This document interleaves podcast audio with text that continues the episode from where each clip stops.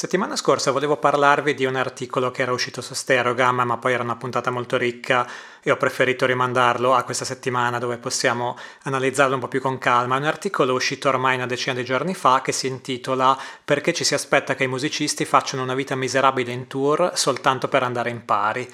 L'articolo l'ha scritto Zach Schoenfeld e eh, è partito da una discussione che c'è stata su Twitter a seguito di un tweet della band americana Wednesday, una band di Asheville in North Carolina, che a fine marzo su Twitter ha condiviso una, una immagine con una lista dettagliata di uscite e guadagni di un loro recente tour nel sud degli Stati Uniti, un tour di una decina di giorni con varie date, partecipazione al South by Southwest e insomma su questo screenshot si vedevano proprio eh, gli incassi di ogni singola data che andavano dai 200 ai 750 dollari, le spese per gli alberghi circa 200 dollari a notte, le spese per la benzina del furgone.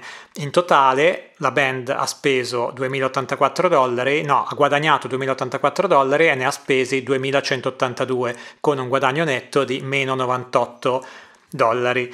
E in più Schoenfeld su Sterogam commentava anche questo è ancora Uh, ulteriormente strano visto che uh, i tour si dice spesso che siano la uh, fonte principale di guadagno per una band. Stiamo parlando di una band abbastanza conosciuta su Spotify, la band fa 250.000 ascoltatori al mese e l'ultimo disco, Twin Plagues, ha avuto un buon riscontro su Pitchfork, Sterogam e varie altre testate.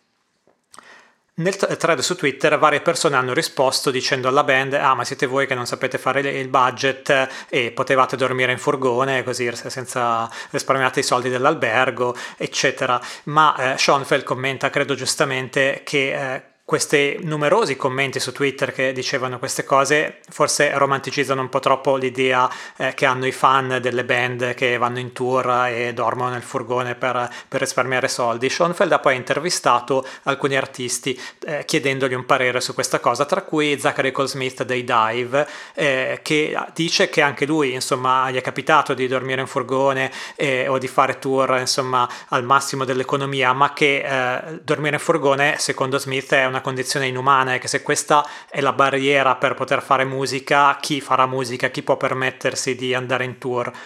Eh, Smith ricorda poi che i Dive nel 2012 al loro esordio erano in una situazione molto simile e dice forse il punto centrale di tutta la questione. Smith dice penso che la gente pensasse che siccome avevamo successo stavamo facendo dei soldi ma in realtà non li stavamo facendo al tempo del primo disco e c'è una, eh, una incomprensione, aggiunge Smith, sul livello di successo che devi avere come artista per poter vivere del tuo lavoro.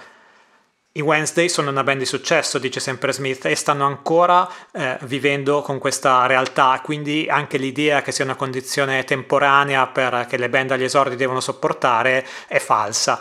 Nell'articolo di Stergan poi c'è un'altra chicca che è eh, che nella eh, Sterogam ricorda che nel thread su Twitter è intervenuto anche Steven Burdick del, degli Stone Eye, una band di Filadelfia molto meno nota dei Wednesday, eh, che ha raccontato che loro per pagarsi l'albergo in un tour recente eh, and- si iscrivevano alle app di delivery a domicilio e quando avevano un giorno senza concerti si mettevano a fare i turni a, a consegnare pizze o cose, insomma per pagarsi l'albergo quella notte. Ecco, questa forse è una situazione un po' estrema e per una band eh, abbastanza poco nota, eh, però nel thread alcuni dicevano che in generale le cose sono peggiorate rispetto a dieci anni fa per le band, che è ancora più difficile andare in pari in un tour, c'è poi tutta la questione del covid che ha richiesto magari spese aggiuntive in, uh, eh, negli ultimi due anni, ma in generale mi sembra che si parli poco di, eh, di questioni economiche, no? E quindi poi io stesso mi rendo conto spesso di avere le idee confuse su quanti soldi spendono o guadagnano le band in tour e forse l'unico modo per migliorare le cose è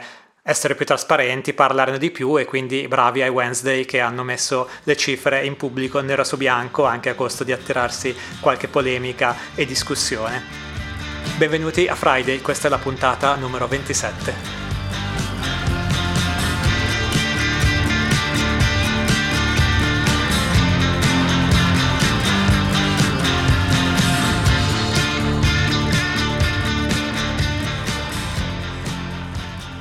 Sono usciti molti dischi questo venerdì 15 aprile, d'altra parte anche il weekend di Pasqua, siamo riusciti comunque a trovare un po' di cose e eh, facciamo un esperimento, ne discutiamo un po' a due voci con Andrea che è collegato da Bruxelles.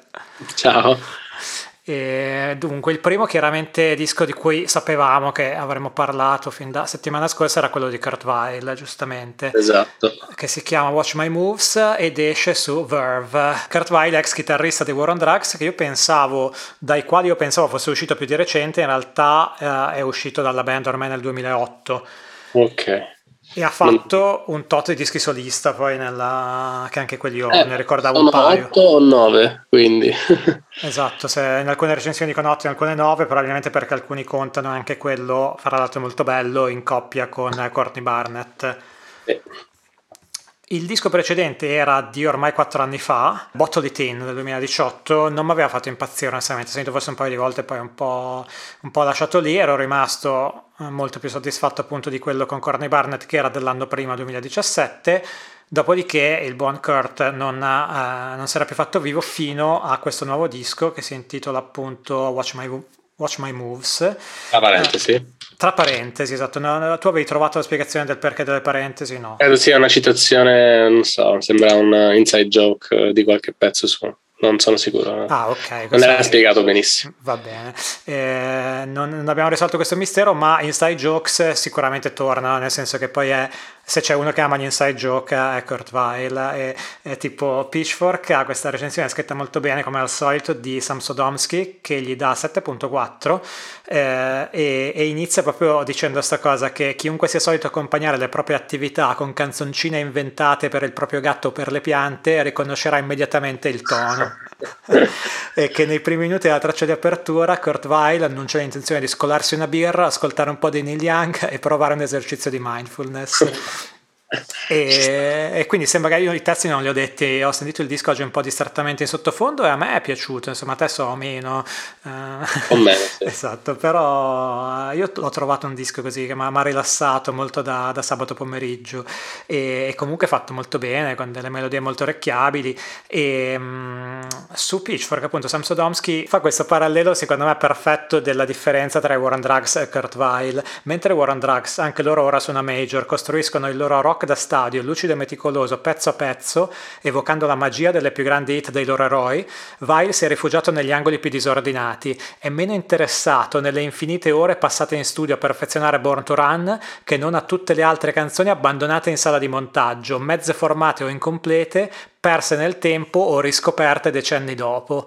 E qui è bello perché nella, nella parte prima della recensione che ho saltato eh, spiega che uno dei pezzi del disco è una cover di Bruce Springsteen, ma una cover che anche di, di un pezzo che anche Bruce Springsteen si era dimenticato di aver scritto e ha riscoperto anni dopo e adesso eh, Kurt Weill ne ha fatto una cover.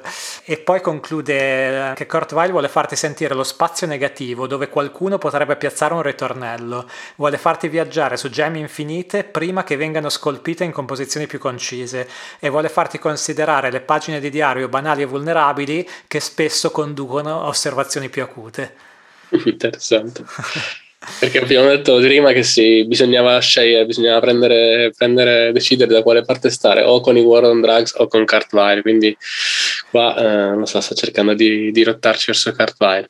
Ma mi sembra più che altro sì, esatto, a secondo di, di, quello che uno cerca forse, però io mi sono ritrovato molto in, questa, in questo sì. cercare magari le parti più ancora incompiute, no? mentre ormai War on Drugs sono arrivati e lo diceva, mi pare proprio Pitchfork nella recensione dell'ultimo disco l'anno scorso, che ormai sono arrivati a una perfezione formale eh, e, e, sonora assoluta, e che sì. però trovo anche più noiosa, no? mi, sembra, mi, mi eh. ritrovo più nella, di più nell'approccio di Kurt Weill, un pochino un più... più... Esatto, esatto.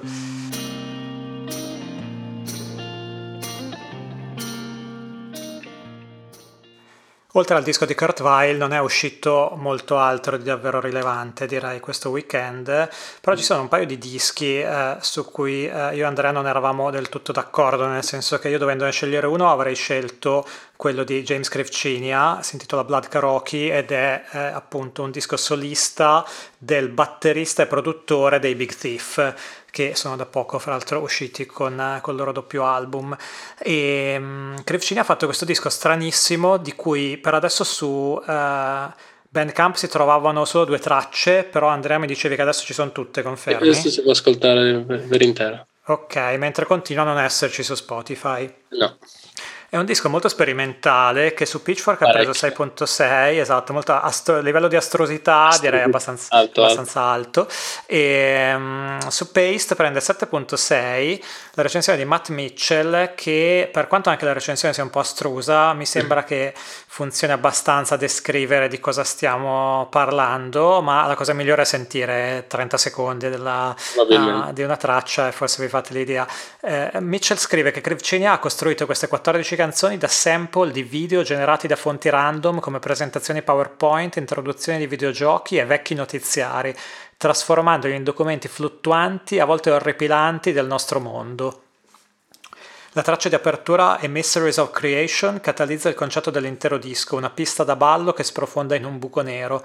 Dietro il terrore dei rumori statici ci sono groove irresistibili che aspettano solo di essere rilasciati. Blood Karaoke è una spirale nervosa ed epica della strana, meravigliosa e dimenticata poesia dei social media. Wow. Invece di andare a prendere le tracce da gemme tra scatole di dischi, eh, il campionamento di Cripcini offre accesso a parti più sottopopolate di internet per creare memorie auditive. Qui, insomma, a parte scritto in modo inutilmente complicato, ma mi sembra che, eh, che stia dicendo che, che, è un po' un equivalente, secondo me è vero, di, di, andare a fare campionamenti da vecchi vinili che nessuno conosce, lui invece di andare a cercarsi i vinili esatto. usati, eh, si è preso da ritagliato dei video su YouTube.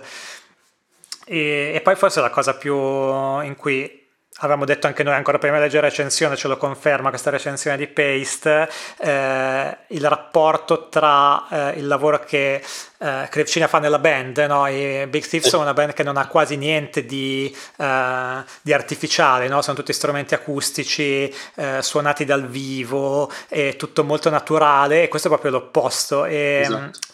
Paste scrive che eh, questo disco prende il modello curioso e realista della band e lo usa per rendere un composito di quello che potrebbero essere le nostre apocalissi ossessionate dai telefoni, la danza epilettica ai bordi di tempeste nette alterate generate da intelligenze artificiali. E, non lo so, insomma anche la recensione è un po', è un po stramba, ma forse altrettanto astrusa.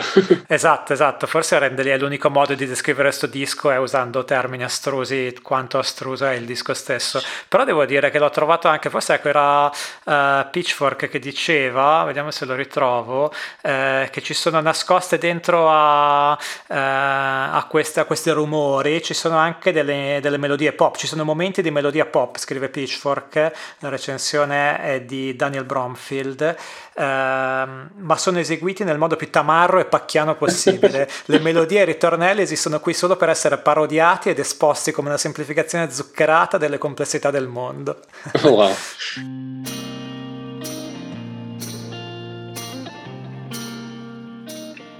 Io invece ho scelto un, un disco sicuramente meno astruso, ehm, che è il disco di Jerry Paper, che non conoscevo, si chiama Free Time ed esce su Stone Throw. Pitchfork gli dà un 7.3. Ehm, ho letto sia quella di, la recensione di Pitchfork che quella di Lano Best Fit, che gli dà pure un 8. Su Pitchfork scrive Sam Goldner: Dalle sue prime uscite ha dimostrato Jerry Paper una individu- individualità coraggiosa nel costruire una peculiare scatola di giocattoli fatta di funk, midi multicolore e RB post Mark De Marco da cameretta. Questa è una frase post Mac DeMarco è tipo una definizione notevole. E poi spiega che è il primo disco dopo il coming out di Jerry Pepe come persona non binaria nel 2020 ha suoni, suoni, più dinamici rispetto al passato con groove espressivi molto divertenti che rendono l'idea di un liberarsi da certe catene.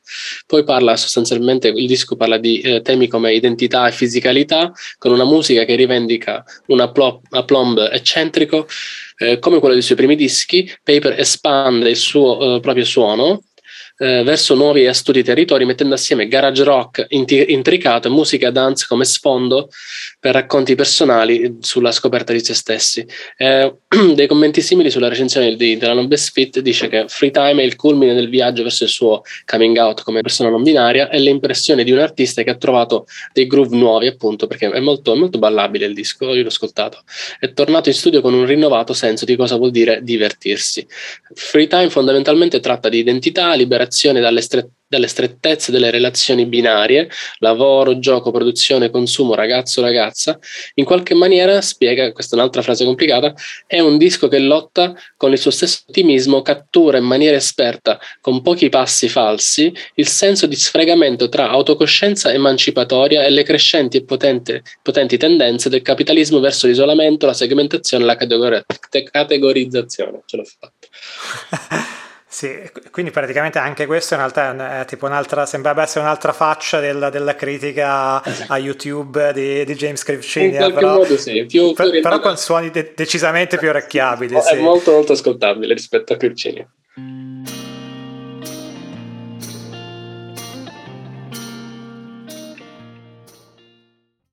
Tra i singoli di questa settimana non ce ne sono forse tantissimi, però io me ne sono segnati un paio. Ed è, il primo è quello di Bill to Spill, si chiama Gonna Lose. Eh, Bill to Spill, band storicissima, insomma, una sorta di pavement ancora più sfigati se vuoi. Eh, escono con un nuovo disco che uscirà per Sub Pop. Eh, il disco si chiama When the Wind Forgets Your Name. Eh, prodotto da Doug Marsh, che è il, il, leader della band, e questo singolo che è molto molto Bill to Spill. Non so se no, non l'ho ancora sentito, e tra l'altro è un ritorno dopo parecchi anni, giusto? Sì, credo, mm, non tantissimi perché non, c'è già stato insomma sì, il sì, ritorno. Sì, però di nuovo sì, che non pubblicavano e, uh, e, il disco esce il 9 settembre. Esatto. E invece è già uscito questo EP di Verano in ambito italiano, di cui mi hanno piaciute le cose precedenti, esce ancora per 42 Records, mi pare fosse uscito anche l'album sempre per 42 Records ed è uscito questo EP che si chiama Supra Prima Parte e dice la cartella stampa che è un capitolo di un progetto più ampio che si svilupperà lungo tutto il 2022 e queste sono tre canzoni quindi non so se sarà una cosa alla eh, Beach House che faranno il disco fuori da fatto scomposto in EP potrebbe essere interessante sì, l'altro singolo che mi ero segnato era uh, questa uh, della tua cantante preferita, anche se non la vuoi dire, Phoebe Bridgers. Si chiama Sidelines ed è in realtà un Beh, singolo. Ma everyone's a favorite singer. No? esatto. eh, ma non, è, non, è, non annuncia un disco, è soltanto è una canzone che è composta per la colonna sonora della serie televisiva Conversation with Friends, tratta dal romanzo di Sally Rooney di cui abbiamo parlato offline, ma non, non, okay, non fatto la cosa curiosa era che era stato un, forse il primo caso che ricordo in cui c'era stato il teaser del singolo, neanche dell'album, cioè è uscito l'annuncio del singolo ma non si poteva ancora sentire, potevi sentire un video in cui si sentivano 10 secondi e poi il giorno dopo è uscito veramente il singolo. Ah, poi c'è anche una, una, nuova uscita molto molto interessante che è il singolo di Jamie XX, Let's Do It Again, che è una, una roba danzereccia di supera, de- supera a destra Floating Points che dicevamo che era Probabilmente sì, pare sia la sua prima traccia da solista dal 2020, quindi insomma forse forse viene fuori qualcosa. E, l'ultima cosa che volevo segnalare è che è uscita invece questa traccia di Panda Bear, che in realtà è più in tua quota di solito, no? Però, la... sì, quando, Però quando fa tracce vere, non quando pubblica questa, questa traccia, tra parentesi, Rejected, che pare sia una traccia che aveva 17 minuti, una traccia ambient, che io ho anche sentito, molto rilassante, di 17 minuti, e che pare avesse avesse preparato per venderla alla app di meditazione Calm, e, però gliel'hanno bocciata e quindi lui l'ha pubblicata come Calm App Rejected.wave. Io lo vedo molto quando a fare cose, insomma, dei mindfulness, però vediamo. Forse non era abbastanza rilassante. esatto.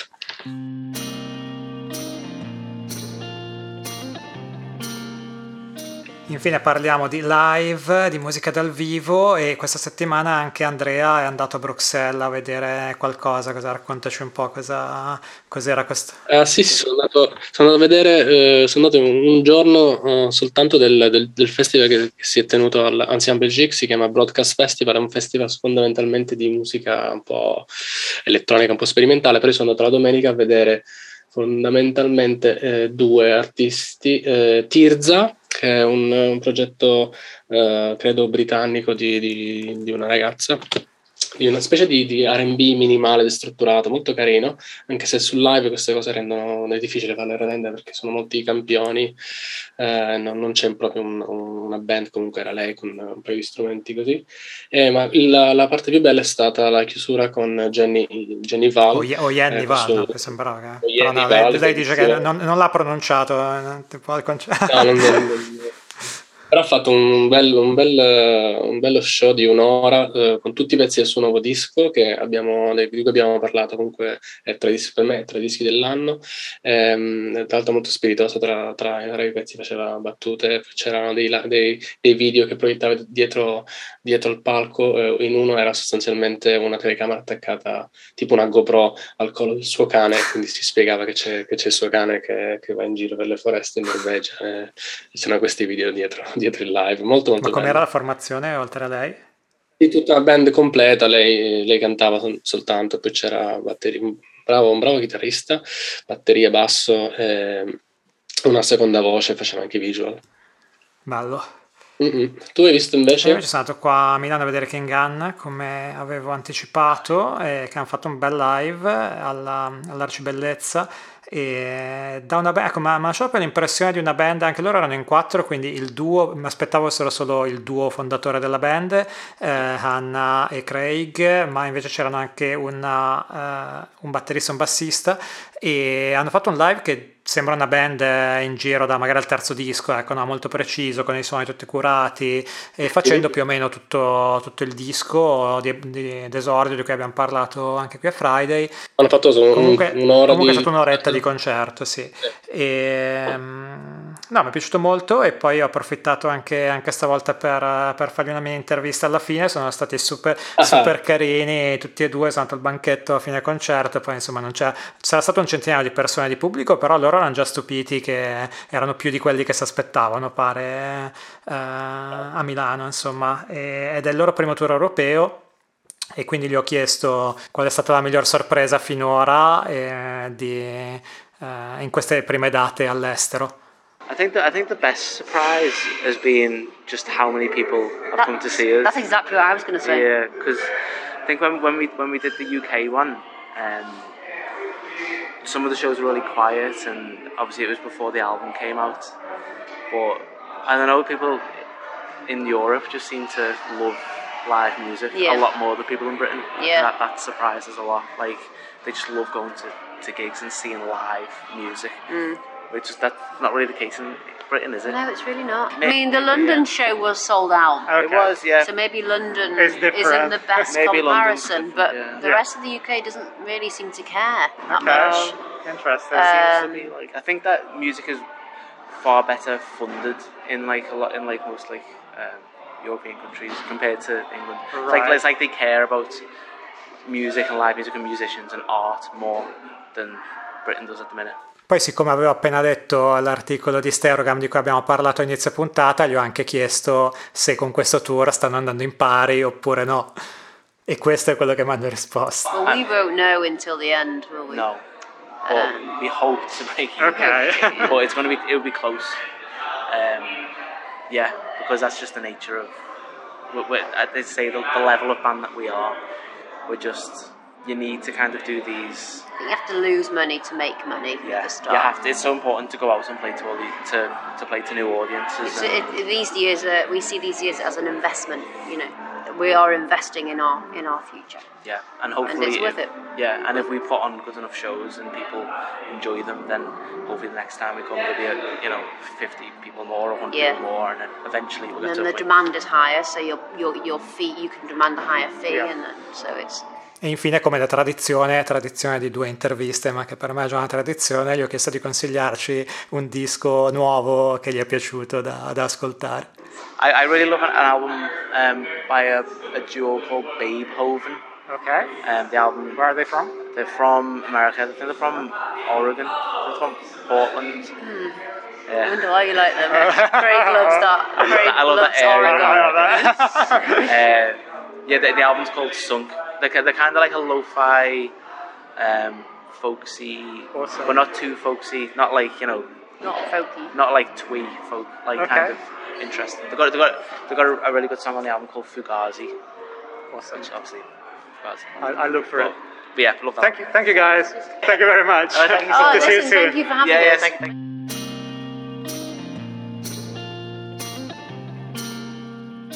Per questa settimana invece ci sono parecchi concerti qua a Milano, non so se a Bruxelles c'è qualcos'altro che hai in agenda. Sempre. C'è sempre, sempre, qualcosa. qualcosa. Ma nessuno che è particolarmente caldo da segnalarci. Stavamo pensando oggi, sarebbe mm. bello, eh, vediamo però, contiamo su Marco che è un po' che, che ha poco tempo da dedicare a, a Friday, ma tornerà e soprattutto stiamo cercando di convincerlo a fare una Uh, un motore informatico che vada a incrociare Songkick con la playlist di Friday per trovare tutti i concerti uh, degli artisti in playlist in tutto il mondo, insomma, però beh, dubito che ce la faremo, ma sarebbe molto bello. Per adesso lo faccio io un po' a mano e vi posso dire almeno a Milano che dei, di artisti che seguiamo, di cui abbiamo parlato, c'è il 19 aprile, ci sono due concerti in sovrapposizione, siamo già dopo due anni di stop, siamo già alle settimane con i concerti in sovrapposizione perché il 19 aprile la stessa sera abbiamo Sonderlerk con supporto Prim, tutti e due artisti che sono stati album della settimana su Friday in due settimane diverse e sono il 19 aprile al Bico e la stessa sera al Magnoli a Los Bichos di cui mi pare avevamo parlato tangenzialmente, forse poi ne avevano anche parlato, ma di sicuro erano state nostre, sul nostro radar qualche mese fa quando era uscito il disco. E il 22 aprile c'è Federico Albanese eh, di cui ho già il biglietto, e qui a Milano all'Auditorium San Fedele, che è questo spazio molto interessante in centro a Milano dove fanno da anni una rassegna di elettronica sperimentale, cose eh, un po' adiacenti alla classica, ma incrocio tra classica e dell'elettronica, sempre con una programmazione molto bella. E il 23 aprile ci sono di nuovo due concerti in sovrapposizione perché ci sono i Soviet Soviet al tunnel e io sono un cane, non ricordo neanche dove in questo momento, ma è comunque già sold out, adesso vi vado anche a dire, all'Auditorium di Milano, quindi un altro auditorium, ma quello eh, più grande in, a Milano Sud, e, um, però è già sold out, insomma, quindi eh, non so, io sto a casa visto che probabilmente andrò a vedere gli altri due, eh, oppure se proprio andrò a vedere i Soviet Soviet al tunnel. Anche se, se trovate un biglietto all'ultimo periodo sono un cane, consigliatissimo, l'ho visto l'anno scorso a, a Milano che è all'aperto. E... Doveva suonare anche qui, ma è saltato tutto perché era a fine gennaio. Ah, è vero, cavolo. Quindi, ma l'hanno, sai se l'hanno riprogrammato il tour europeo? Sì, l'hanno riprogrammato per fare novembre, ottobre-novembre. Va bene, e invece parlando di festival è uscito un bello annuncio con la line-up del Today's Festival 2022, sempre uno dei festival più eclettici e, e attenti alla musica nuova che tanto ci piace qui a Friday eh, e l'anno scorso c'erano riusciti a farlo nonostante Covid vari, anche a portare un po' di gente dall'estero tra cui dry cleaning e mm, io non ero andato, quest'anno tornano con una line-up veramente eclettica perché c'è dentro un po' di tutto, da, e citando i nomi di cui si è parlato qui a Friday ci sono Harry for del Riff Raff, ehm, di nuovo Los Bichos, eh, Yard Act e Dive. Mm-hmm. E, e, poi Arab, Arab Strap, Strap ovviamente Primal e Primal Scream anche lì cioè, l'accostamento tra Primal Scream e Arab Strap è non, non l'avevo vista in altri festival. Poi ci sono i Molchat Doma, che in realtà anche loro avevamo menzionato. Sono i Squid. I Squid, di cui abbiamo parlato l'anno scorso. E um, altre gente. E questi Giz. Ah, i Giz, i Giz ne, avevamo parla- ne avevamo parlato, mi pare. Mi ricordo quando è uscito il disco di New York. E... Sì. Vabbè, comunque, no, una line-up di tutto rispetto: 26, 27, 28 agosto a Torino. E mi piacerebbe molto andarci, magari ci si vede lì per il resto, grazie ad Andrea per il supporto in questa puntata. E... Dov'è? Dov'è? e ci sentiamo il prossimo weekend. Buona Pasqua a tutti. Ciao.